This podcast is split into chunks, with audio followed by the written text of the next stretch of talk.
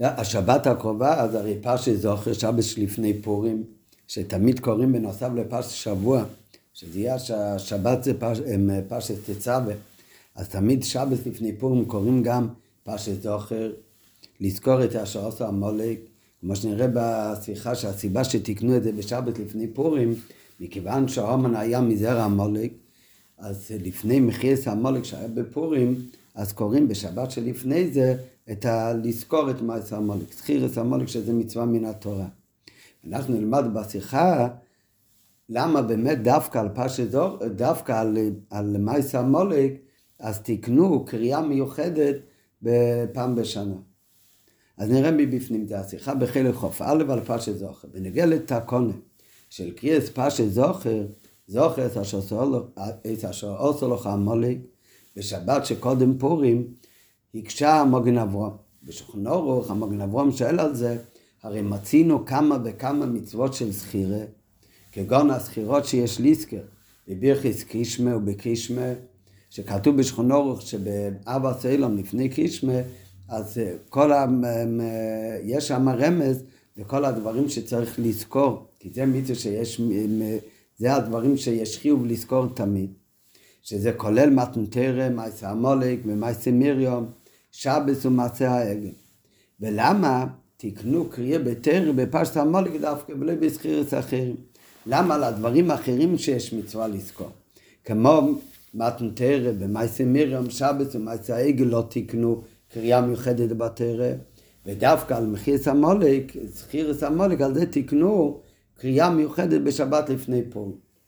על זה מתרץ המגן אברהם. התירוץ של המגן אברהם הוא שבאמת על חלק מהדברים יש גם תקנה לקרוא, ועל חלק מהדברים יש סיבה למה לא תקנו.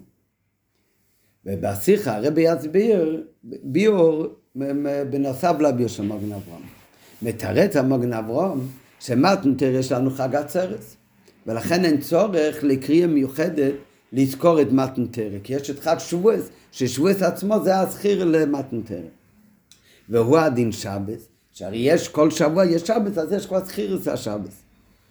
מעשה מרים ומעשה העגל, על שתי הדברים האלה אומר המגן אברהם, הרי אין לנו באמת יום מיוחד, או תאריך מיוחד שמציינים את מעשה מרים ומעשה העגל. מעשה מרים זה שדיברה על משה רבנו ונעשה לה צרה, ומעשה העגל, על זה באמת אין, אבל על זה אומר, המגן אברהם בכוונה לא תקנו, כי זה עניין שקשור לגנותן של ישראל.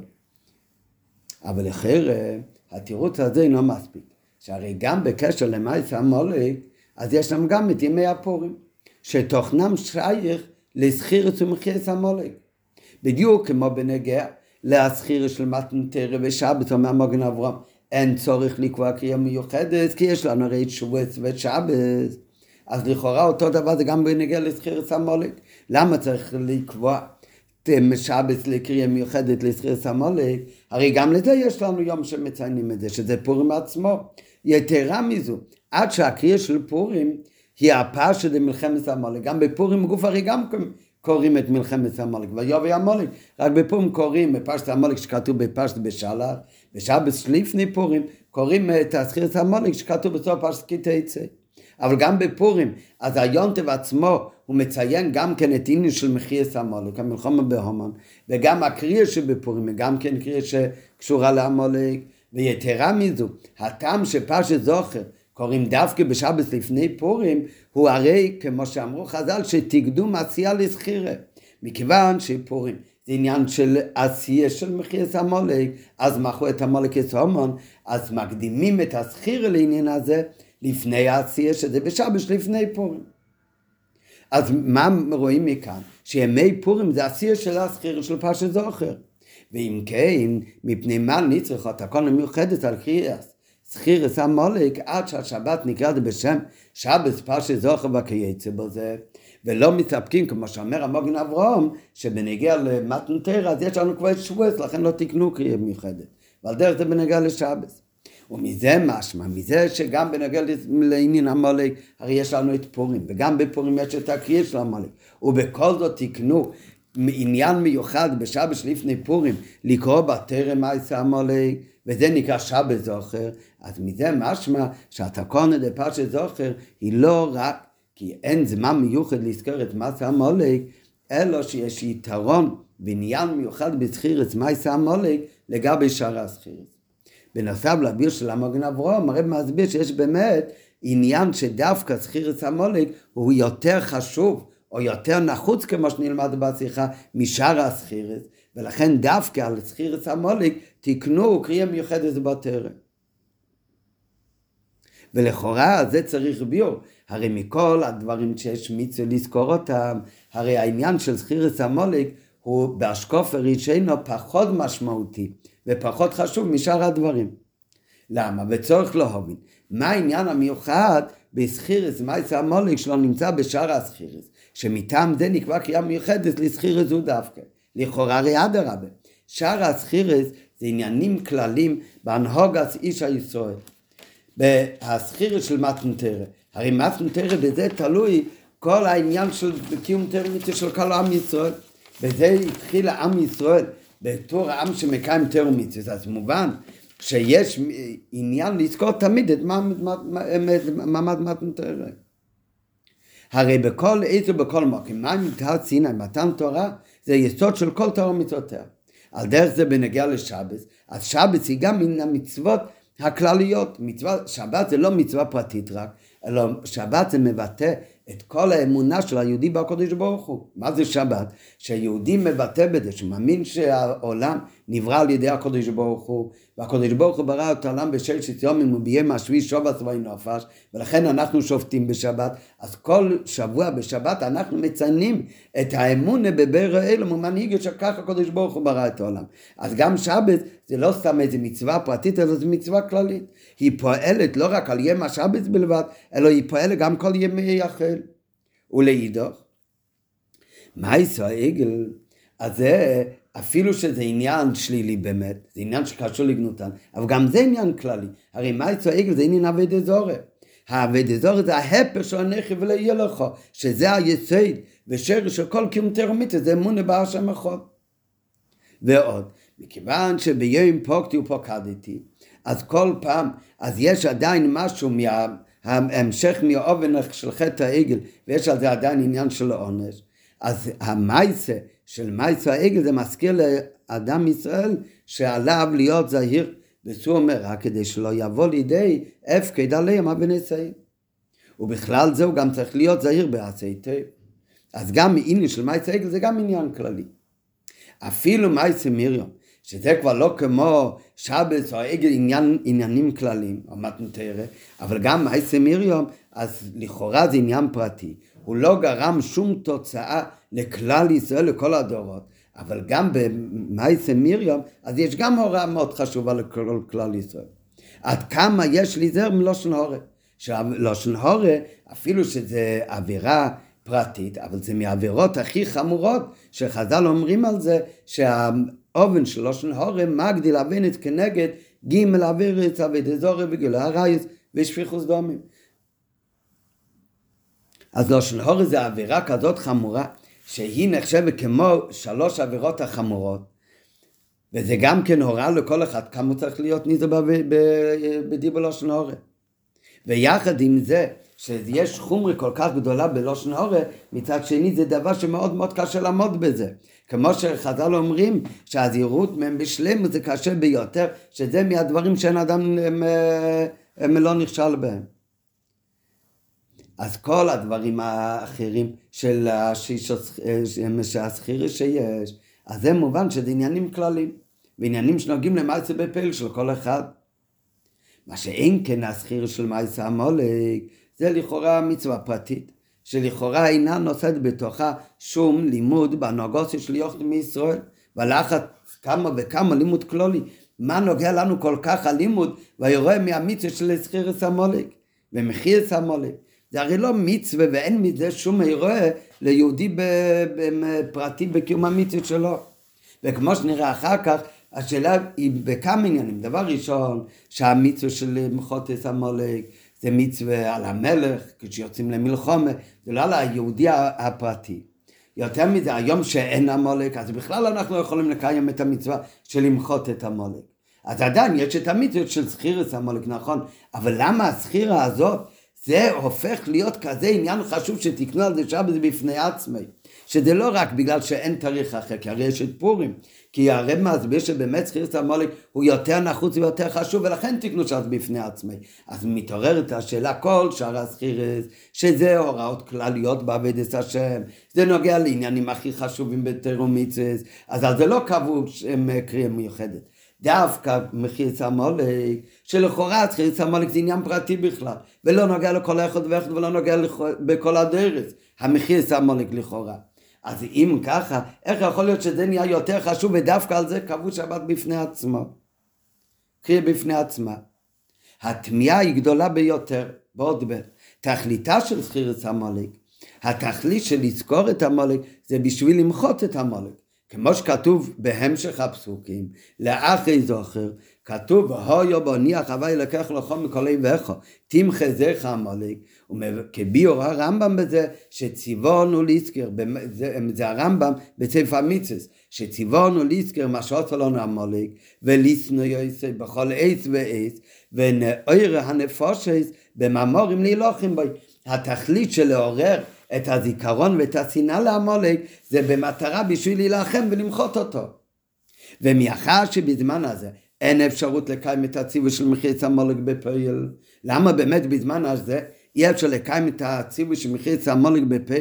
כי א' מצוות מחירס המולק אינה אלא כשישראל על אדמוסם ובמצב של מנוחו, כמו שכתוב במפורש בפסוק, בהניח הווי לקח לך מכל עברך מסביב בארץ וגמר, ורק אז כשבני ישראל על אדמוסם, ואף אילו נזכאים ותנועים הנ"ל, אז גם אז, בזמן הזה גם לא יכולים לקיים עדיין את המצווה של מחירס המולק. גם אז היה באפשרות לקיים את מחירס המולק, כי הרי כבר עולו סנחריב ובלבל סועלם, וכל זה פורש מרו בפורש. סנחריב היה מלך שעשה מלחמות בכל העולם, והוא העביר ממדינות אחד לשני את האנשים שהיו במדינה אחת למדינה אחרת, וכך הוא בלבל את כל העולם, שהאומות שהיו מקודם גרים במקום אחד הם עכשיו במקום אחר, והכל התפזר והתערבב בין האומות. ולכן גם על פי הלוכה, אז היום, מכיוון שיש הלוכה כל דפוריש מרובי פורש, כשיש מישהו גוי, אנחנו לא יודעים מאיפה הוא מגיע, אז אנחנו לא חוששים שהוא מזרע המולק, כי כל דפוריש מרובי פורש, ועל זה גם בש... בשאר האומות. ולכן מאחרי שבא כבר סנחריב ובלבל את כל העולם, אז כבר אי אפשר גם לו היו ישראל עד אדמוסם, ובאופן של מנוחה ובניח לך הבית מכל עברך, הרי גם באופן כזה אז עדיין לא היו יכולים לקיים בפשט את המצווה של מחירס המולק, כי כבר בלבל את העולם, וכבר אין מי שבוודאות מזרע המולק. נמצא לכאורה שהעניין של חירס המולק בזמן הזה הוא בכלל אינו נוגע לפעיל כל כך, כי הרי כל תכלית חירס המולק הוא כמו שהרמב"ם אומר, על מנת לקיים, לעורר את השנאה, לקיים את מחירס המולק, להילחם בו. מכיוון שבזמן הזה להילחם בו אי אפשר, אז לכאורה גם התכלית של חירס המולק גם כן כבר ירד. כבר אין לו כל כך התוכן של המצווה של חירס המולק. ואף על פי כן, דווקא לחירס המולק נקבעה קריאה מיוחדת ושבת מיוחדת דווקא על חירס זו.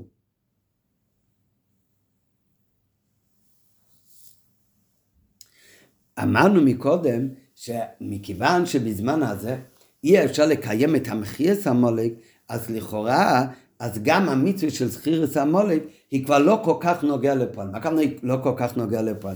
שהמטרה של המצווה כבר אי אפשר לקיים, אבל את המצווה בפועל של חירס המולק בוודאי יש גם בזמן הזה, כי להלכה המצווה של חירס המולק ומחירס המולק נמנע ברוב מן המצוות כשתי מצוות נפרדות.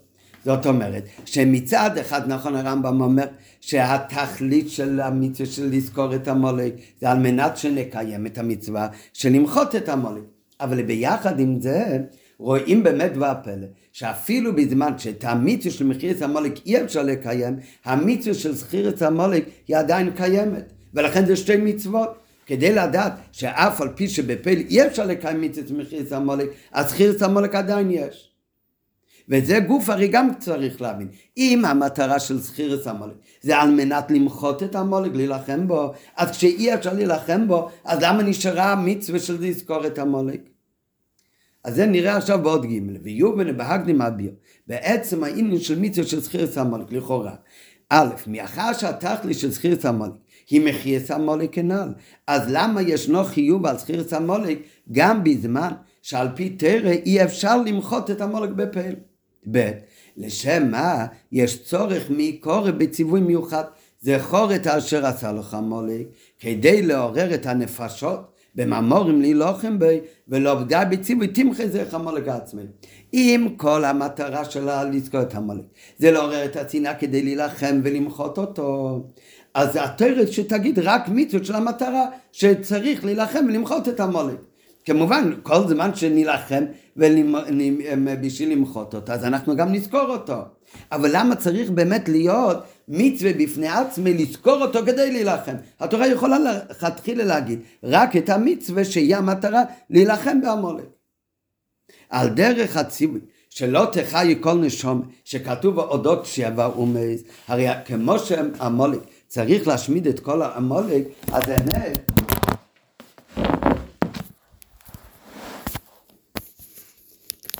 הרי כמו שהמצווה היא למחות את כל זכר המולק, אז כך יש גם מצווה שכשנכנסו בני ישראל לארץ ישראל, אז היו צריכים להתחי כל נשום של כל שבע אומי שהיו בארץ ישראל. וביחד עם זה לא מצינו ציווי נפרד לזכור את מעשיהם הרעים של השבע אומי, ולכן צריך לא להחיה את כל נשום. לא מצינו שיש ציווי נפרד לזכור את מעשיהם הרעים כדי להביא לידי כך שנער הנפש להילחם בהם בשבע אומץ. אז מה שונה המולך שאותו יש גם כן ציווי לא לחי כל נשמה, גם אותו צריך למחות, אבל כאן הוסיפו גם כן ציווי על עצם הסחיר מעש המולך. ומזה גוף מוכח שאף על פי שאמרנו מקודם, שכמו שהרמב"ם אומר שהתכלית של סחייס המולך היא באמת מחייס המולך, אבל ביחד עם זה יש גם הנה בפני עצמי בעצם הסחייס של המולך. רק מה זה לכאורה סותר אחד את השני. אם אומרים שהסחייס זה בשביל לעורר בנפשנו את השנאה כדי להילחם בו, זאת אומרת שהסחייס היא לא הנה בפני עצמה. מצד שני אומרים שזה מצווה בפני עצמה, ולכן התורה אומרת כאן שתי מצוות, זאת אומרת שיש לה גם עניין בפני עצמו. אלא הביאו בזה, אז זה על פי חסידס, מובא במיימורים ובשיחס, וגם כאן בשיח יסביר, שמזה עצמו מוכח שעצם סחירת המלך היא כבר פועלת עניין מסוים של מחייס המלך. נכון, יש בגשמס למחות את המלך, ויש עוד מיצו לזכור את המלך, ועל פי נגלה המיצו של לזכור את המלך, זה כדי לעורר את השנאה, כדי להילחם בו ולמחות את המלך, אבל ביחד עם זה בפנימיות העניונים יש את המחייס המולך שהוא מצווה תמידיס באמת גם בזמן הזה, ועל ידי סחייס המולך, על ידי הסחיר גופה, וזה גופה מתחיל כבר הקיום של מחייס המולך נראה שבפנים. ומזה גופה מוכח שאף על פי שהתכלית של סחייס המולך כי מחייס המולך יש לו עניין שנפעל בסחייס המולך מצד עצמה, ומטעם זה מנה הרמב"ם ועל דרך זה עוד מני המצווה את מחיית המולק וסחירת המולק לשתי מצוות נפרדות שלכל אחד יש גדרים מיוחדים. לדוגמה, המחייס המולק שכאן מדובר על מחייס המולק בגשמיס כפשוט זה מהמצוות שהם חייב על הציבור, ולכמה דייז זה בתוך מצוות שהם לא על כל יוחיד ויוחיד אלא זה על הציבור, וזה גופה זה אפילו לא מצווה על הציבור כציבור אלא מצווה על המלך של הציבור. זה חלק מחיוב של המלך, שהמלך צריך לצאת uh, למלחום נגד המלך. ויש עוד כמה תנאים למצווה זו, שזה דווקא לאחרי כניסה של בני ישראל לארץ ישראל, ואוי, מה שאין כן סחירת המלך, זה מצווה על כל יוחיד ויוחיד, וזה מצווה על כל יוחיד ויוחיד בפני עצמי, וזה גם כמצווה תמידית, שזה לא תלוי בזה שישראל על אדמוסם וכו', וזה מצווה שיש בכל מקום ובכל זמן. והעניין שנפעל על ידי סחייס המולך מצד עצמו, שלכן זה מצווה בפני עצמו, זה באמת עניין כללי בכל התורה, וזה עוד עניין כללי בכל התורה, עוד יותר אפילו משאר הסחייס שהזכרנו מקודם, שזה כולל מעשה מרים וכו' וכו', כדי לקמון סעיף ז', ולכן דווקא על הסחיירה הזאת, דווקא על החיוב הזה, להזכיר את אשר עשה לך המולך, תקנו קריא בפני עצמו בשבת לפני פורים. והביאו בזה. העניין של המולק הוא ידע את ריבנו מכוון נמרד בו. הם מביא כאן בעורף ובהרבה מקומות שזה מובא, שבחסידס כתוב שקליפס המולק, מה זה בעבודת רוחנית, הקליפה של המולג זה יודע את ריבונו מכוון נמרד בי. והרב מביא כמה פעמים שהלשון הזה יודע את ריבונו מכוון נמרד בי לא כתוב באמת על המולג בחז"ל, ועל כל פנים הרב כותב לעשאתו לא מצאתי את הלשון הזה על המולג, אלא מצא, זה כתוב בחז"ל על בילום, שהיה יודע את ריבונו מכוון נמרד בי. אבל בפל, בחסידות ובהרבה מקומות מובא העניין הזה גם על קליפת המולג. והרט"ר בפרשת זוכר מקשר את זה עם מים החז"ל מהיכון בא המולג מאצל בילום הראשי. אז יש קשר בין בילום להמולג, ולכן מכיוון שעל בילום כתוב יודע את ריבונו מכוון נמרד בי, אז זה הולך גם על קליפת המולג. אז התוכן הפנימי של קליפת המולג זה שיודע את ריבונו מכוון נמרד בי. ולכן, בטרם יוכל אדם לקיים מסמיכיס המולג, והמולג בנפשי, עליו להבטיח תחילה שבו עצמו ביקיר בלוי המולג. כשבן אדם מגיע לקיים את העניין של מחייס המולג כפשוטי, צריך קודם לדאוג שאצלו לא יהיה בדקוס העניין הרוחני של הקליפה של המולג. ומה זה העניין של הקליפה של המולג? זה יודע את ריבונו מכוון נמרד בי. וזה התוכן של המצווה של זכירת המולג. המצווה של זכירת המולג זה שכל אחד יזכור את התוכן של קליפת המולג, שיכול להיות כזה מצב שידע את ריבונו מכוון נמרד בי. וזה צריך לעורר אצל בן אדם את המלחמה בהמולג שביקיר בי בדקוס על כל פנים, וזה האחרון לקיים גם כן את המצווה של מחיית המולג כפשוטי. וזהו תוכן מצווה של זכירת המולג. זה לא רק זה עיקרון מה שהיה פעם על מנת לעורר את האדם לאחרי זה, להציע לעניין שני של מלחמת, ומחייס המולג כפשוטי. או שזה עוד זיכרון שמביא לזהירות מעניין בלתי רצוי, על דרך לזכור מעשה מרים, שהזיכרון זה רק אמצעי שיביא אותו לזהירות מלשון הרע. בזכירת המולג זה עניין אחר. זכירת המולג זה גוף פועל כבר את מחייס המולג. איזה מחייס המולג זה פועל? זה פועל את מחייס המולג שבלב שבאודם גופי. כלומר, בנפשו של אדם מישראל עלול להימצא המולג. יכול להיות את יהודי, כל אחד בדקוס, התוכן של הקליפה של המולג. והוא מבקש, מבקש לפעול עליו. מה המולג שביקיר בשביל כל אחד מנסה לעשות? שימרוד חס ושלום בריבוני.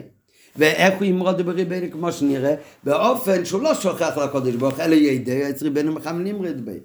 כשיהודי מקיים את זוכר עשת שעות הולך המולג כדבוהם, בזה הוא פועל את מחייס המולג וביטול המולג שבנפשי, ובזה ניכר ונמחק כל נטייה של ידיה וכולי ומכוון נמרד בי, וזה גופה, הזכיר עצמו, זה כבר סוג של מחייס המולג בנפשי. ועל פי זה יובן הטעם שנקבע דווקא על זה קריאה מיוחדת בתורה דווקא. כיוון שהתורה היא הרי המושלת על מציאות העולם, כמו שמובא הרבה פעמים, מעל דרך דברי חז"ל הידועים, על הפסוק לקהל גמר עלי, שהפסק דין בתורה, זה מה שפועל גם את המציאות בעולם. לכן על ידי קישור זכירת המולג, לקרוא בתורה, ועל ידי קריאה בתורה, זה הרי פועל במציאות העולם, זה יכול לשנות את המציאות בעולם, כמו שחז"ל אמרו לקהל גמר עלי, שבשמשנים את ה... מעברים את השנה, אז גם אם על פי טבע היה צריך כבר לעבור בדברים מסוימים עוד שנה, אז על ידי שמעברים את השנה, מוסיפים עוד חודש, אז זה מתארך הזמן גם כן, זה משפיע גם כן על דברים שנוגעים להלוכה בגשמיות. אז מכיוון שהתורה הרי פועלת גם בגשמיות העולם, אז על ידי, אז אותו דבר כאן, שאנחנו רוצים שזכירת המולג, היא תפעל גם כן את המחייס המולג, היא תשנה את הליבה של האדם פנימה, שישנה שיעקור וימחה את המולג שביקיר בי, ושלא יהיה מצב של ידעת מריבונו מכוון נמרד בי. לכן הזיכרון של המולג, אז קישרו את זה עם קריאה בתורה, שעל ידי שקוראים את זה בתורה, אז הדבר נע...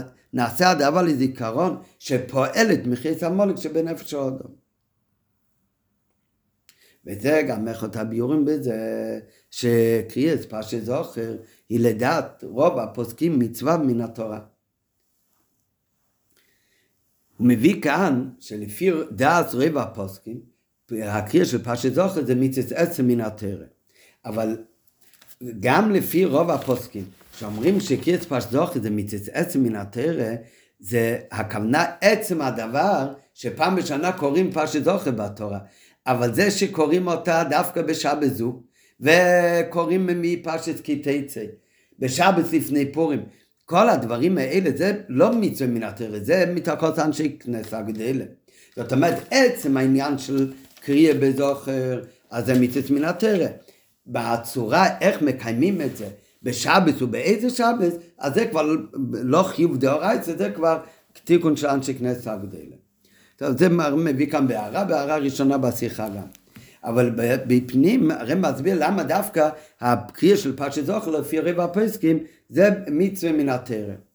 יש באחרונים, כתוב מה ההבדל בין מצווה דאורייתא למצווה דרבנן. אחד מההבדלים בין דאורייתא דרבנן, אז מובא באחרונים, שהמצווה דאורייתא הם פועלים על החפצה בעולם. על החפצה. לעומת זאת מצווה דרבנן, אז זה על הגברי ולא כל כך על החפצה. כך זה בפשוט על פי, על פי ניגלה, אף על פי שיש רב פעם מביא שבאלתר רב בביתניה, שהוא אומר שכל דבורים עשרים זה משלוש ליפיסת מייס, הוא אומר ומה שאין באיסו לא מדרייסה ולא מדברי ספרים, אז הוא מקליפס נגע.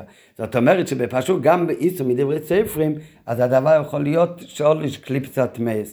אבל זה עניין בפני עצמו, כאן בשיחה הרב מביא מאחרים בפשטוס, שעל פי ניגלה שיש הבדל בין המצווה דאורייתא למצווה דרבנן, שמצווה דאורייתא כשהתורה אומרת אסור לאכול חזיר, אז הדבר הזה, החפצה הוא דבר איסור, הדבר הזה הוא אסור. מכיוון שהדבר הזה אסור, אז הבן אדם גם אסור לו לאכול את הדבר איסור. ואוסור בכל אופן, אז זה איסור דאורייתא, אז החפצה זה אוסור באכילה. החפצת זה איסור, בלושן שחסיד זה ג' קליפסת מייס, אז לכן בן אדם גם כן אסור לו לאכול את זה. כמובן זה גם על הגברי, כל המצוות לא תעשה, גם שמדאורייתא הם על הבן אדם, אבל זה שזה על הבן אדם, זה תוצאה מזה שהאיסור פועל על החפץ של, ה... של העולם. לעומת זאת, האיסורים דרבנן, מצווה דרבנן, אז זה פועל בפשוט רק על הגברי. חכמים אמרו שאסור לאכול גם כן איסור דרבנן מחול ואקום. אז כשחכמים אמרו אסור לאכול את זה, החפץ לא נהיה חפץ של איסור. הבן אדם, כדי, בגלל החוק אמרו חכמים שהבן אדם לא יאכל את זה. אז בפשוט האיסור הוא רק על הגברי. ועל דרך זה בנגע למצווה, המצווה דאורייתא, אז החפץ הוא חפץ של מצווה, המצווה דרבנן, העיקר כאן זה הגברי, חכמים אמרו שהבן אדם יעשה את הדברים האלה. זה גם בפשט, הדברים של דרבנן, זה בשביל לעשות גזירות וסיוגים לדינים דאורייתא. זאת אומרת, הדין דאורייתא, כל מה שדאורייתא זה פועל יותר על החפצה, לעומת זאת הדרבנן זה פועל על הגברי. אז על פי זה, אז מובן עכשיו למה דווקא הקריאה של פרשת זוכר זה מצווה דאורייתא לפי רוב הפוסקים. מכיוון שאנחנו הרי רוצים שעל ידי הזכיר ועל ידי הקריאה בתורה, שהתורה פועלת במצוות העולם, שיש שינוי, שהזכיר של עמלק הוא כבר יפעל גם כן בפעיל שינוי בעמלק, הוא יפעל גם כן עניין של מחיית עמלק, מחיית עמלק בנפש האדם, זה כאן החפצה. החפצה זה הנפש האדם שיש בקרבי, גם כן סוג של המולק, של קליפס המולק של ידי עשרי בן המחוון נמרד בי, כל בדקוס על כל פונים, כל אחד ואחד לפי עוקר כמו שנראה אחר כך.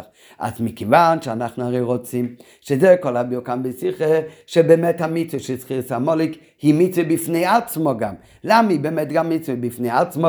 כי היא כבר פועלת סוג של מחיית המולק גם כן. איך היא פועלת גם שינוי במולק, שהיא תפעל שינוי, ומחיית המולק, הרי שינוי בעולם נעשה בשינוי בחפצה, שכאן החפצה זה האדם עצמי, אז זה נעשה הרי דווקא על ידי מצווה דאורייתא. לכן לפי רוב הפוסקים, אז קריאה של שבת זוכר היא מצווה דאורייתא. נראה עכשיו בפנים בוטי. זהו גם איך את הביאורים בזה, שהקריאה של פרשת זוכר, היא לדעת רוב הפוסקים מצווה עצם מן התורה, מן העילויים שבמצווה דאורייתא. לגבי מצווה דרבנן הוא שלמצווה דאורייתא, פעולה חזקה יצר ובתוך העולם, כידוע האריכוס בדברי האחרונים, לחלק בין איסורי דאורייתא לאיסורי דרבנן. איסורי דאורייתא הם איסור חפץ, היינו שהחפץ נעשה דבר מתועב כולי.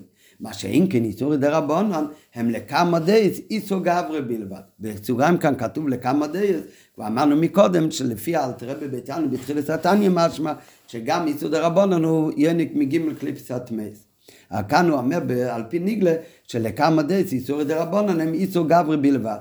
איסור שחכמים מטילים על האדם, אבל לא על חפצי העולם עצמה. המעלה שבמצוות דרבנן.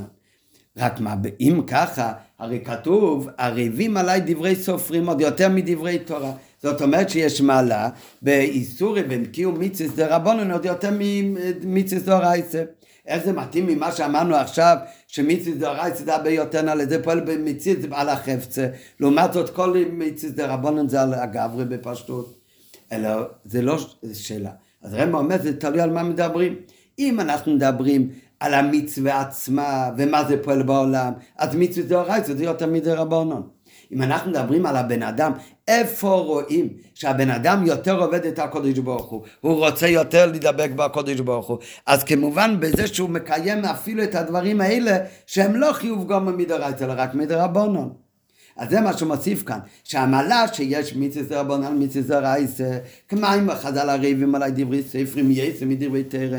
זה בנוגע לבן אדם, הרי היא נוגעת ביקו לגברי, לפי שבקיום המצוות שהוסיפו רבנן, בא לידי ביטוי הערבות והתשוקה שהוא רוצה להיות עבד השם, שמתוך כך מבקש האדם, לכתחילה תגזור עלינו גזירות, ואחר כך הוא לא מסתפק בזה שהקדוש ברוך הוא גזר עליו גזירות, אלא מוסיף עליהם עוד גזירות, או שהוא עושה סייג לתאר לגזירת, כדי להבטיח את קיום הגזירת. אז זה מראה החביבות של בן אדם לקיום תורה ומצוות, אז זה מתבטא בזה שחכמים מוסיפים אפילו על מה שחייבים יקדם מן התורה. אבל כשאנחנו מדברים על הפעולה של המצוות בעולם, אז בזה יש מעלה במצוות דאורייתא, במצוות דרבנן. ועוד יש לומר, במצוות דאורייתא, מאחר שפעולתם בעולם היא בתוקף יותר, אינו ניכר כל כך שקיום המצווה הוא מצד ציווי הקדוש ברוך הוא בלבד, כיוון שסגולת המצוות, פעולת, פעולתה בעולם מעלימה על הקבלת אל שבקיום המצוות שהיא ציווי הקדוש ברוך הוא. כאן הרב מוסיף שיש עוד מעלה במצוות דרבנן לגבי מצוות דאורייתא. כמו שהרבה פעמים כתוב, שהשכל של בן אדם הוא מלאים על הכוח ועל הקבלת אל של בן אדם.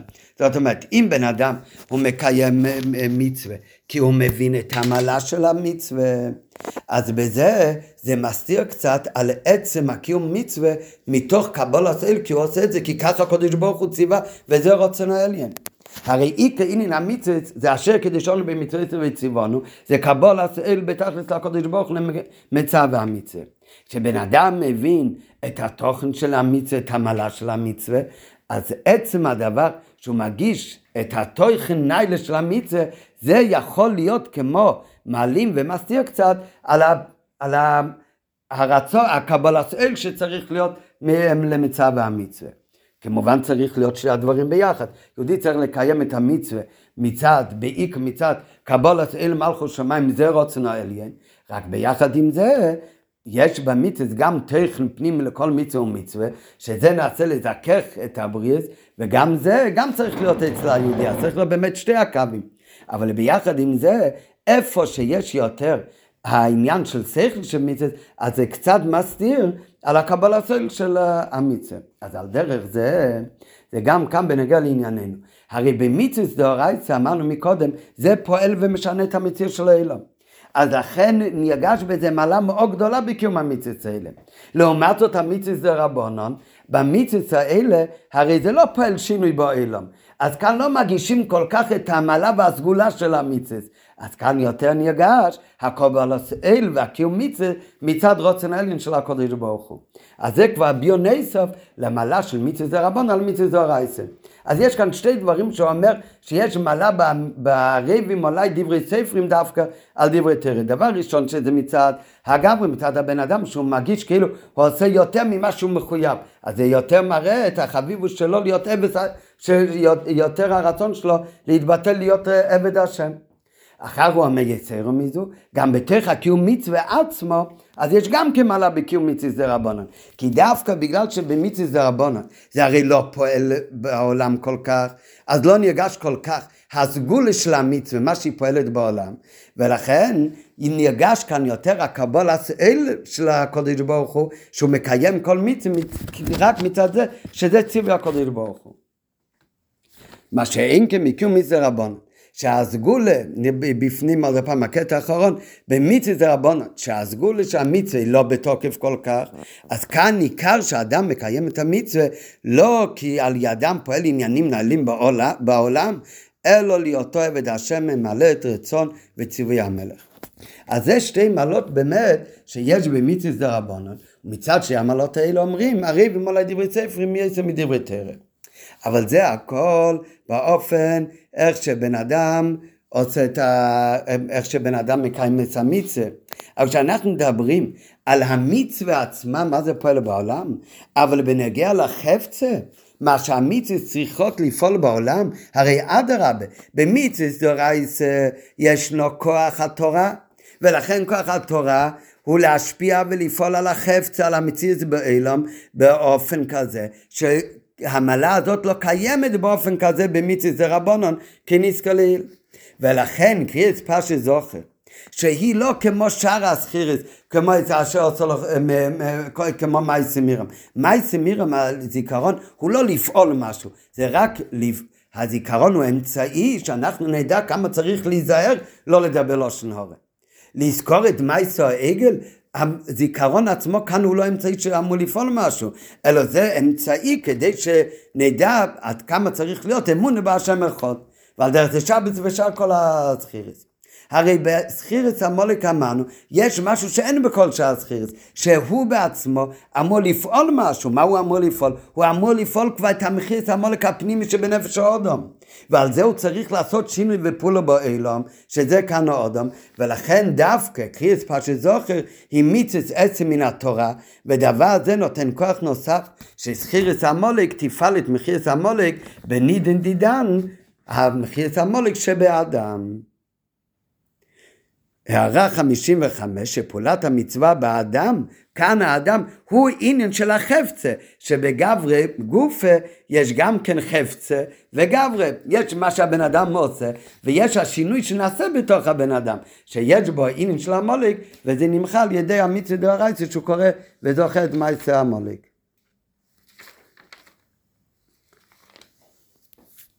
זה, זה הביאור בשיחה, שלכן דווקא, על uh, מכל הסחירות, לכן דווקא למולק תקנו הם, uh, שבת מיוחדת לזכור את המולק, וזה מצווה דאורייתא, וצריך לקרוא בתורה, כדי להדגיש שבאמת סחירס המולק יש לעצמי, עוד לפני המחירס המולק שזה קשור לפורים עם ההומן, אז יש הנה בפני עצמי, הנה הסחירס המולק, שזה למחות את המולק שביקר בכל אחד ואחד. מה באמת הביאור שלכל אחד ואחד צריך להיות לו סחירס המולק ומחירס המולק, כי יש עניין של המולק בדקוס בקיר בי, והעניין של ידי רבנו מכוון נמרית בי. אז זה עכשיו בהמשך השיחה מסביר יותר באריכות מהו העניין באמת בעבודת השם שידי רבנו מכוון נמרית בי, והעניין הזה באמת יכול להיות אצל כל אחד ואחד בדקוס. ויתרה מזו, אומרים ב... שהיה פעם בהתעודות אצל הרב הקודם, שהיה שם החסיד הגדול רבי יצחק מסמיד, ואמר שלפי מה שמוסבר בחסידות על קליפת המולק, הרי יוצא שעניין של המולק האמיתי בפנימיות הוא דווקא אצל חסידים. למה? כי הרי מוסבר בחסידות מה זה המולק, ידע עשרי בין היו מכוונים ריד בין. זאת אומרת, כל קליפת המולק זה כשמכוונים ריד בין אחרי שידע עשרי בין היו. נו, מה זה ידע עשרי בין היו? כדי שיהיה יודע את ריבונו, אז צריך הרי ללמוד קודם חסידות. אם הוא לא לומד חסידות, לא לומד על גדלות השם, לא חושב על הקדוש ברוך הוא, אז אין כאן את העניין שיודע את ריבונו, אז אין כל כך את העניין של ידע את ריבונו מכוון למריד בי, שזה קליפת המולק. אז הרב הקודם לא אהב את זה, להגיד שדווקא צריך חסידים, אבל האמת שיש בזה בפנימיות העניינים, בדקוס שבדקוס, שיש העניין של המולק בנפש האדם, אז זה באמת העניין ש יש לכל אחד ואחד, כי מה שיותר הבן אדם מתעלה בדרגה יותר גבוהה בידי את ריבונו. אז צריך גם עבודת השם שלו להיות הרבה יותר נעלית. ואם עבודת השם שלו היא לא בערך לאותו אופן, איך שהידי את ריבונו שלו, כמו שמה שהוא מבין שצריך להיות, אז זה בדקוס עניין של קליפס המולק. כיוון שבזכירת המלך היא מצווה תמידית, מובן שזה העניין שכל אחד צריך תמיד להישמר ממנו בכל הזמנים. שכן, אף על פי שאין מקום חס וחלילה וחס ושלום לומר, שאדם מישראל צריך תמיד להישמר מלהיות, יודע את ריבונו, מכוון למרוד בי. מה זאת אומרת? מה? מישהו צריך להגיד לבן אדם שאת זה מצווה תמידיס, הוא תמיד צריך לזכור שלא יהיה במצב שיודע את הקדוש ברוך הוא ורוצה למרוד בקדוש ברוך הוא. חס וחלילה אף אחד מאיתנו לא רוצה למרוד בקדוש ברוך הוא, בטח לא באופן שצריך כל הזמן עוד להזהיר על זה. אלא מה פירוש? מכל מקום עליו להישמר לעולם מהעניין של המולק בדקוס. העניין למרוד נגד הקדוש ברוך הוא חס וחלילה לא שייך ליהודי בכלל. אבל העניין הזה שיודע את ריבונו מכוון למרוד בי בדקוס, נראה עוד רגע מה זה העניין בדקוס, ובפרט שממצב זה, אז זה צריך להיות אצל כל אחד, ומזה ת, תמיד צריך להיזהר. מה זה העניין של בדקוס? נראה בהמשך. ובפרט שמהמצב זה, שאם חסר, אם יש עניין בדקוס שידע את ריבונו מכוון למרוד בי, אז מזה יכול סוף סוף להיגרם עניין של ידע מכוון למרוד בי, עד בפשטות רחמנא ליצלן. מה באמת הביו בזה? מה זה העניין של ידי עשרי בנו מחמל נמרד בי, איך שיש את זה בדקוס בכל אחד ואחד. והביו על הפוסוק כי יוד על קייס קום מלחום על השם בעמולק, שכתוב בסוף פשט בשלח במלחמת המולק, אז על זה אמרו חז"ל אין שמו שלם עד שימחה שמה של המולק. כתוב כאן כי יד על, על קייס יוקי, אז כיסי השם, אבל כס כתוב בלי א', ושם השם כתוב כאן רק י' ק' ולא כל שם השם, היא לא י' ק' ו' ק'. אז על זה למדו חז"ל שכל זמן שלא מוחים לגמרי שמו של המולק, אז אין הכיסי שולם ואין השם שולם. מה שנוגע לכאן זה על הי' ק', שאין שמי שולם עד שמוחי שמי של המולק. היינו, שכל זמן שהמולק קיים, אין השם בשלימות, ואין בו אלו י' ק' בלבד. כל זמן שקיים המולק, כאילו נחסר משמו של הקדוש ברוך הוא, ויש רק אותיות יוקי, בלא החלק השני של השם ואופקי. לפי שעניינו של המולק, זאת אומרת שהמלחמה של המולק, מתוך שם השם, הם התנגדות לאותיות ואופקי משם הבאים. ולכן גם כשאין השם שולם, היוקי נשאר. מה חסר כאן? כי כס על כסיקו, אז כתוב כאן יוקי קיים וחסר הוופקי. זאת אומרת שההתנגדות של המולק הם בעיקר על אותיות וופקי של שם השם.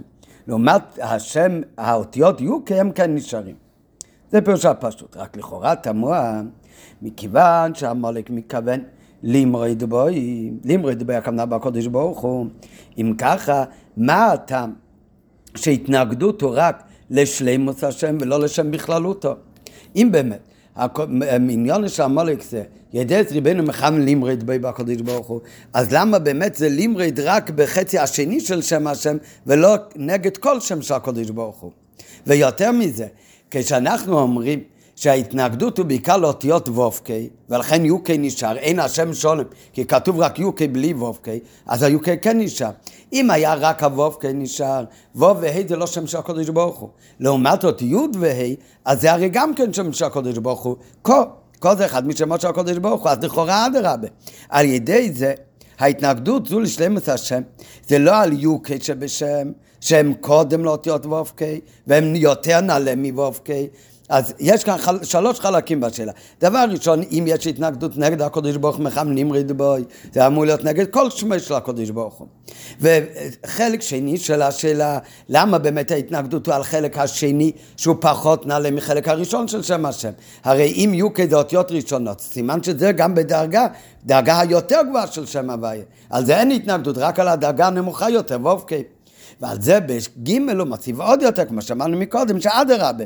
על ידי זה שההתנגדות הוא לב ואופקי, היוקי נשאר, אז הרי נשאר שם שלם השמות של הקודש ברוך הוא. הרי גם שם כה יודקי זה גם אחד משבע שמות של הקודש ברוך הוא.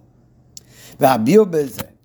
למה באמת ההתנגדות של המולק, שזה כל טכני עניוני, כמו שאמרנו מקודם, גם בדרכו זה עניין של דסב ריבנו מחמלים רדבי, אז זה באמת מתבטא דווקא בהתנגדות נגד אותיות של שם וופקי משם שם, ולא נגד יודקי. ההסבר בזה, הפעולה של ארבע אותיות של שם השם על איש ישראל, ואופן קיומן ומצאותן, המציאות של ארבע עצת של שם השם בנפש האדם, שאיך שזה בנפש האדם ארבע עצת בשם השם, זה האדם משם אדם לאליין, אז הרי הבן אדם נעשה בצלמנו של הקדוש ברוך הוא, אז זה כנגד איך שלמעלה בספירס, זה גם כן הארבע אותיות של שם הוויה, יוקי וופקי. כתוב תמיד שהאותיות י' וה' של שם השם, י' זה נקודה, זה נקודת החוכמה, ה' זה כבר לערך ולריחה והמשוך, אז זה הולך על בינה, כי חוכמה זה נקודת השכל, ובינה זה החובץ השכל, אז י' וה', אז כתוב שי' זה חוכמה וה' זה בינה. אחר כך מה זה הוו והי האחרונה? הוו זה מספר שש, זה מרמז על המידה שבלב, וזה הלימוד ותרא, וההי האחרונה זה הדיבור מייסס, זה הולך על מיצס. אחר כך כתוב הרבה פעמים, אבא אותיות של שם הוויה, זה יוד כווף כי, יוד זה חוכמה, הי זה בינה, ווף זה המידס, והי האחרונה זה מלכוס. בהווי זה יותר, אז הוא אומר, וו והי, וו זה הולך על תרא שמורמז בוו, לא מסביר כאן, והי זה הולך על קיום המיצס. ההי האחרונה זה הרי המלכוס, המלכוס זה בפעיל ממש, זה הדיבור, זה כבר המשוך לאזולס, ולכן בהם מרומז לא כל כך ננתר, אלא יותר עניין שקשור לדיבור ולמייצה, מייצה המיצוס. אז זה הבאותיות של שם הוויה. מה זה המלחומה של המולק? אמרנו מקודם, המולק זה ידע עשרי בעיני ומחמלים רדבי. הכוונה הוא יודע, זאת אומרת, השכל הוא בשלמוס, ובכל זאת מכוונים רדבי, כאן הוא לא נותן למה שמונח אצלו בשכל, שיפול גם כן על המידס ועל המחשוב ודיבור מייצה בפעיל ממש. אז זה עניינו של המולק. ידע עשרי בעיני, אתה יודקי נשאר בשלמות, כי יש לו גם חוכמה ויש לו גם בינה. אם זה לא היה נחסר לו גם ביוד והי, הוא היה מנגד נגד כלול שם הוויה, אז זה לא עניינו של קליפס המולק, זה לא ידע עשרי בעיני ומכוונים רדבי. זה אינו ידע עשרי בעיני, חסר לו בכלל בידיעה. הקליפ המולק זה יותר גרוע, מי שלא יודע זה הרי פחות גרוע, שהוא לא עושה מה שצריך לעשות. כשהוא יודע, והוא מבין, ובכל זאת הוא לא מיישם מה שהוא בעצמו יודע ומבין, אז זה בדקוס העניין של המולק ידע את ריבנו מחמנים רדבי.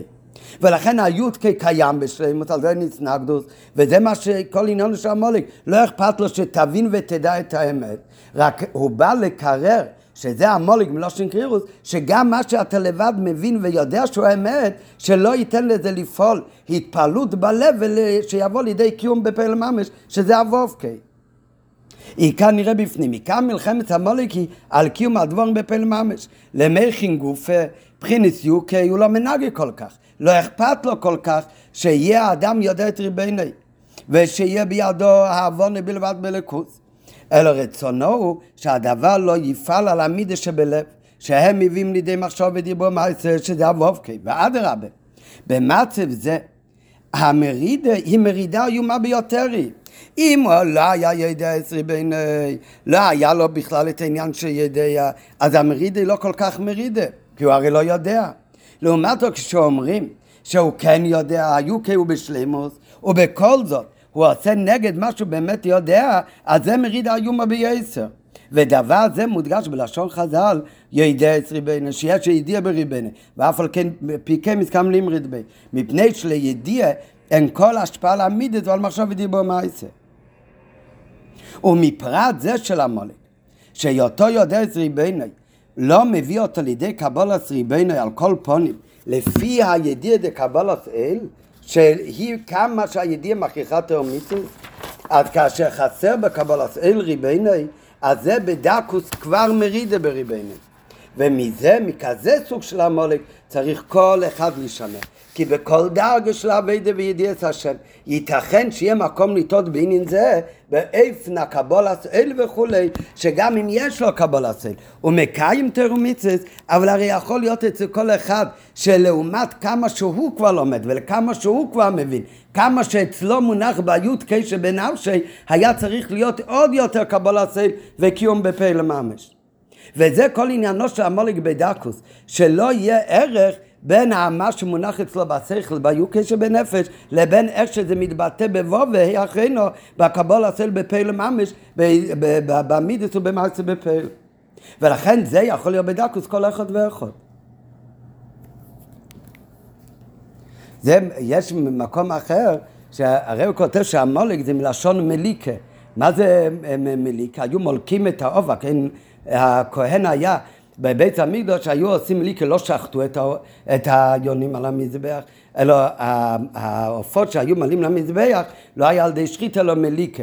הכהן עם הציפון היה חודר, הוא מפריד את הצבא בין הראש לבין הגוף של העוף. אז זה נקרא מליקה. המולג, אז הרי הוא כותב שזה מלשון מליקה. כל עניין של המולג זה להפריד, לעשות הפרדה בין המכין, בין הראש לבין שאר הגוף.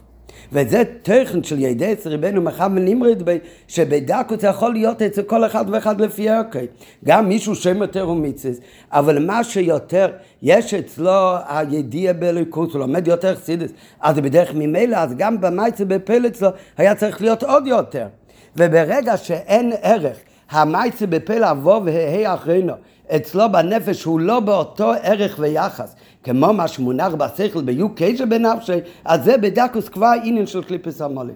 ומהקליפה הזאת, אז זה באמת צריך להיות זהירוס תמידיס, וצריך להיות כל, במשך כל הזמן, ולזה עצמו על ידי סחירס מייס המולג, נעשה עניין מחייס המולג בנפש האדם שצריך להיות אצל כל אחד. ובזה גם מה שמלחמת המולג, הויצו בדרך בצאתכם ממצרים לפני מתן תורה. עכשיו בסיום השיחה הרב מסביר שלפי כל ההסבר שעמדנו עד עכשיו מובן שהתורה מדגישה שכל הסיפור של מלחמת המולג ולניצוח נגד, נגד המולג היה בדרך בצאתכם ממצרים. מתי זה היה בדרך בצאתכם ממצרים? אחרי יציאת מצרים, אבל לפני מתן תורה. זאת אומרת שהטכן של מלחמת המולג הוא הקדמה מוכחת כדי שיכול להיות עם מתן תורה. מה ההסבר? בזה נגיד קודם בעל פה, אחר כך נקרא את זה מבפנים. חידוש של מתן תורה מוצבע בכמה וכמה מקיימס, שהחידוש של מתן תורה שעד מתן תורה היה שמיים שמיים להשם, ואורץ רצון לבני אדם. היה הגזירה והיה החילוק בין עליינים לבין תחתינים, ולא יכל להיות עד למתן תורה החיבור בין עליינים ותחתינים. וזה גם היה תיינס המלוכים הרי, שמכיוון שתורה, ואינן רוחני אינן אליקי, אז לכן אמור להיות נועד לך על השמיים דווקא. מה החידוש של מתן תורה? כל החידוש של מתן תורה הוא שאדרבה, דווקא תכלס הכוונה, זה שלי אצל ידבור דיבי תחתיני מתקיים על די זה שהתורה ניתנת דווקא כאן למטה, ודווקא כאן למטה ממשיכים ומחברים מצליינים עם התחתינים. זה כל החידוש של מתן תורה, וזה היה התירוץ נגד התניא של המלוכים שאדרבה צריך להיות קיום מצוות דווקא כאן למטה משוך למטה. על פי זה גם מובן, למה החונה למתן תורה היה צריך להיות המלחום מנגד קליפס המולג. מה זה בנפש האדם? השמיים ואורץ, עליינים ותחתינים. אז המכין היו כשבנפש האדם, זה כאילו עליינים, השמיים שמיים להשם. מה זה העניונים התחתינים בתוך נפש האדם? אז זה אבוב כזה, מה זה בפעיל? אז כל זמן מלחמת המולג, המולג הוא בעצם מי שמפריע שיכול להיות בכלל עניין של מתן תורה. כל טכן של מתן תורה זה שיחיבו בין עליין לתחתן. מה מלחמת המולג, כמו שאמרנו מקודם, המולג זה מליקה, זה להפריד בין עליינים לתחתנים, שמה שמונח ביוקי שבנפש האדם. בשכל האדם לא אמור להיות לזה השפעה, ולא יחדור ולא ירד למטה, לבוא ולהאחרינו שבנפש האדם, למעשה בפעיל. אז מה נמצא מזה? שמהי ההכנה שיכול להיות מתן תורה? כל זמן שיש עדיין עניין של המולג בתוקפי, אז עניין של המולג הוא הרי מפריע שלא יכול להיות בכלל עניין של מתן תורה. כדי שיכול להיות עניין של מתן תורה, שהתכלס הוא החיבור בין עליינים דווקא לתחתינים, אז חייב להיות קודם לכן, צריך להסיר מה שמונע ומעכב את החיבור בין עליינים ותחתינים. לכן קודם צריך להיות מלחמת המולג. ודווקא אחרי שהיה מלחמת המולג, וניצוח נגד המולג בדרך בצאתכם ממצרים, אז זה היה הקדומה והאחרון הראויה להמשיך וללכת לקראת מתן תורה, שתכלס עניין של מתן תורה, שעליינים יחדור דווקא לתחתינים, החיבור בין יוקי לבופקי. נראה עכשיו מבפנים. ובזה יובן גם מה שמלחמת עמלק הייתה בדרך ותצאו ממצרים לפני מתן תורה. מאחר שכל פרט ובהשגחה פרטית מובן, זה גוף שמלחמת עמלק בגשמית הייתה קדם מתן תורה, ולפי שעניין שעמלק ברוחניות, ולפי שעמלק ברוחניות הוא הרי לוחם ומונע את העניין והחידוש של מתן תורה. החידוש והפעולה של מתן תורה הוא שתורה לא באה שמיימי, שאין התורה נשארת רק ברוחניות, אלא עליה לרדת גם למטה, ללימוד בפעיל ומצוות מייסס דווקא. ואדרבה, המייסה הוא העיקר, תכלס התורה זה דווקא שיבוא לידי מייסה בפעיל המייסה העיקר. וזו הייתה תאינס המלוכים. המלוכים הרי איתנו חמודה גנוזה התנועית חלה שמיים. כיוון שהתורה היא תכלס הרוחניס והעילוי, מצד עצמה התורה, זה הרי כל כולה עניינו רוחני ואלוקי. אז טענת המלוכים הייתה, הנה המקום נתינתה, תנו, צריך להיות על השמיים, שלמעלה אפילו מהרוחני שבעלם הזה צריך להודו. אבל כאשר מבטלים את עניינו של המולק, צריך קודם לבטל את עניינו של המולק, על ידי זה שהדברים נמשכים מן המייח אל המייס בפעל, מבטלים את קליפס המולק, שזאת אומרת שפועלים שמה שיש במייח זה השמיים, יחדור גם אל המייס בפעל, ואז ישנה את השלימוס של השם, לא רק יוקי, אלא עד יש שלימוס של השם, גם וופקי, אזי ניתן אחר כך לבטל גם את טענת המלוכים, שהם טענות נועד חל השמיים, ואז התורה ניתנת כאן למטה. וזה מבוא גם, לפי כל ההסבר מבוא עכשיו גם כן, למה הנה שסחירס המולק נוגע יותר משאר הסחירות. לפי שסחירס המולק, זה הרי הקדמה ותנאי לכלולוס עניין נתינת התורה. כל עניין התורה, כל עניין עבודת השם שיהודי, הרי צריך להיות שמה שהוא לומד ומה שטובים ממנו יבוא לידי מעשה בפעל דווקא, יוקה ושיומשך בבופקה. אז בלי מלחמת המולק, אז חסר כל הקדומה וכל האחרונה לכל הגישה של קבלת התורה בכלולוס של נפש האדם, בכל קיום תורה ומצוות שלו. הרי סחירס המולק היא הקדמה ותנאי לכללות העניין של ניסינס התורה. עוד קודם שהבן אדם מקבל ותופס את התורה, צריך להתקיים בו ביטול המולק שמונע את המשכת המלכים במידס ומייסה, בדיוק כמו שלמדנו מקודם, שלפני מתן תורה צריך להיות מלחמת המולק. על דרך זה גם אצל כל יהודי, לפני כלולס עבודה בקיום תורה ומצוות, צריך קודם לבטל את המניע ומעכב לעבודת השם, שזה קליפת המולק. ועל ידי קיום מצוות סחירס המולק בזמן הגלות, שכמו שלמדנו מקודם, עצם הסחירס המולק בזמן הגלות, זה פועל גם עניין של מחייס המולק, רק בנפש האדם, בדקות של קליפס המולק, המבטלת את המולק שבנפש האדם. אז על ידי עבודה של סחירס המולק, שזה מבטל את המולק בזמן הגלות, זה עבודה שלנו של סחירס המולק, שיכול להיות גם בזמן הזה, צריך להיות גם בזמן הזה, בזמן הגלות. אז על ידי זה מזרזים וממרים את העת שבה נוכל לקיים מיצץ מחייס המולק כפשוט בעולם כולו בגשמיס, מדגש כאן בשיחה ובגשמיס, כי הרי אמרנו מקודם תכלס עבודה, שהעניינים הרוחניים שהיו כירדו בבופקי עד למטו מטו, לכן התכלס גם של מחייס המולק בעבודה בנפש האדם, שעל ידי זה נוכל לקיים את זה לעוסיד לו, ושיוכלו לקיים את מיצץ מחייס המולק גם בגשמיס. שהתקיים העניין של מינוי מלך, מי זה המלך מלכו משיחה, שיברר מיהו המולק, ואחר כך ילכה מלחמת השם, כולל מלחום על השם בהמולק, מלחמת המולק, וינצח, ואחרי זה יבנה את בית המקדוש השלישי, במהרו ביומנו ממש.